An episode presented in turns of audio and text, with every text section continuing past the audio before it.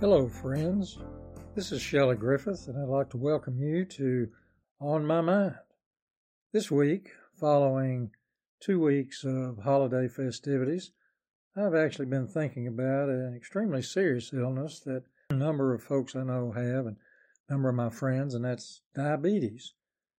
And I'd like to talk a little bit about uh, diabetes itself, symptoms, and treatment, and invite you to uh, contact me at shellgriff at gmail.com, S H E L G R I F at gmail.com. If you have questions after this, be glad to get some answers for you if we can, and I appreciate you listening. Diabetes has been around for many, many centuries. Matter of fact, it was first diagnosed uh, by an Egyptian physician in the 1500s BC, and he discovered that patients had frequent urination, and there was actually a uh, somewhat sweet affect to the urine that they uh, were able to taste. The diabetes is known as mellitus, M E L L I T U S, which stands for honey. And the pancreas does not produce enough insulin to control blood sugar and this will lead to one of two main types. Type 1 is considered childhood, juvenile, or insulin dependent diabetes and is usually a lifetime. Youngest uh, child that I saw with diabetes was actually only five months old. Type 2 is the most common. Approximately 90 to 95% of Americans have this, and these usually are diagnosed at age 45 and up. Pregnant women have gestational diabetes and actually run a 10% risk of developing type 2 later on in life. It is estimated that about 35 million Americans have the disease, and sometimes 10% may go undiagnosed because they don't seek medical care. Main symptoms thirst, fatigue, increased urination, unintended weight loss, blurred vision, increased hunger, numbness of the extremities known as peripheral neuropathy, dark skin under the arms or the neck, GI symptoms, diarrhea, nausea, vomiting, and confusion. Hypoglycemia has many of the same symptoms, and it is thought that about 10% of those people who suffer from it actually go on to develop actual type 2 diabetes. Long term results of diabetes you may be aware of chronic cardiovascular disease, chronic kidney disease, visual problems, including glaucoma and blindness, sleep apnea, and sadly, dementia. Pancreatitis, or inflammation of the pancreas, is also an extremely serious problem that will lead to hospitalization for many folks. If you see your doctor, they obviously will do medical testing They'll do full laboratory panels, including sugar or glucose levels in the blood and the urine. Total blood counts, electrolytes such as potassium and sodium can be out of balance, and an A1C, which measures the average sugar levels over three months.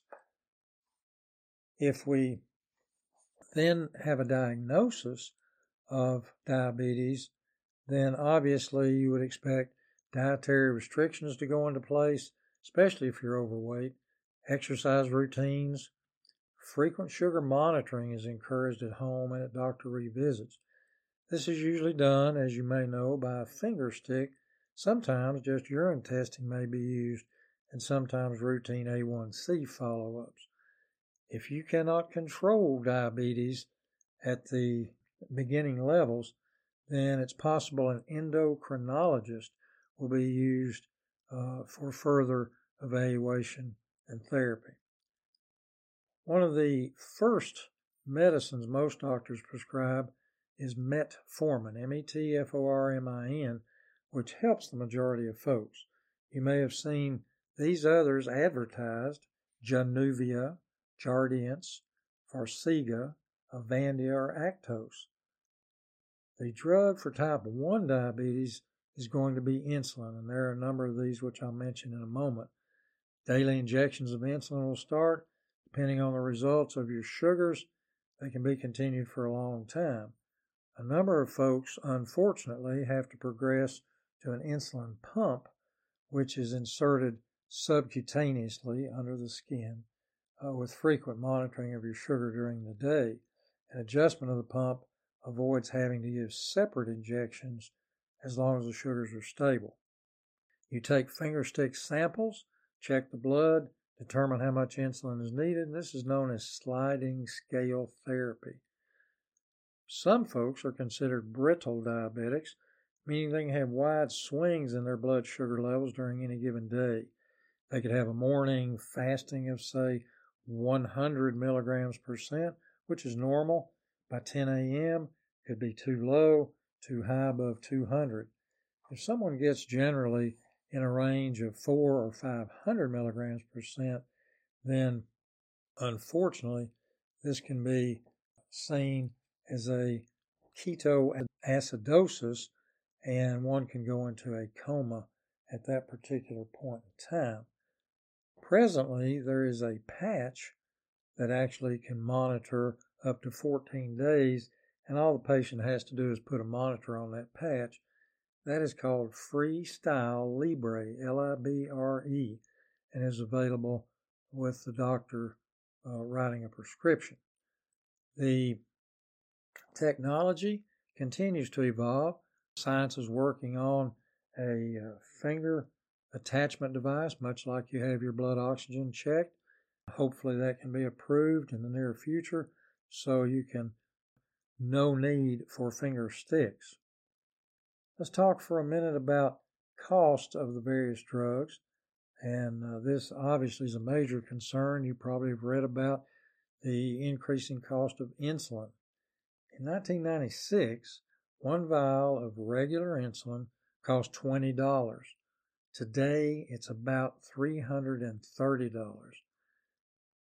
Normally, two vials a month will take care of the average diabetic, and most insulin needs to be discarded after 28 days. Some of the insulin that you may have heard of is Lantus, L-A-N-T-U-S, about $90 a month in cost. Humalog, H-U-M-A-L-O-G, 130 a month. Novolog, N-O-V-O-L-O-G, around $230 a month. Humulin, H-U-M-U-L-I-N, much more expensive at 500 a month. And the newest that has uh, just come out is called Basaglar, B-A-S-A-G-L-A-R, also about 500 a month. If you need to purchase a pump to deliver the insulin, the average cost initially is 4,500 to $6,500 sometimes covered by insurance, sometimes not. Hopefully, if you go on oral medications, the metformin that I mentioned is around $20 a month as a generic. Glyburide around 12, Januvia around 50, Glucotrol $12 a month. The new brands that don't have a generic are extremely expensive. You've probably seen these advertised Trulicity and Jardiance and they can cost up to $900 a month. A newer one called Victoza is about a thousand a month. Basically, there doesn't seem to be any decrease in the number of diabetics currently. As a society, we are probably less active than we should be. The restaurant industry wants to upsize all of our meals with larger portions, and so many of us have an addiction to sweets. We tend to want someone else to fix us and not put enough effort into our own self care sometimes.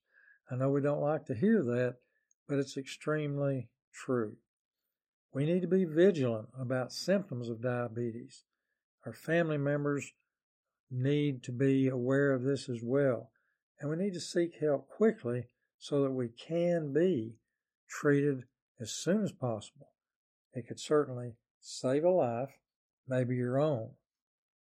Now, until next time, I'd like to point out noted philosopher Ian Maclaren once said, Be kind, for everyone you meet is fighting some great battle. And the famous writer Kurt Vonnegut stated, Sing in the shower, dance to the radio, tell stories, write a poem to a friend, even a lousy one. Do it as well as you possibly can. You will get an enormous reward. You will have created something. This has been On My Mind. I'm Shelley Griffith, wishing you a safe and healthy day. And I'll see you a little further on up the road.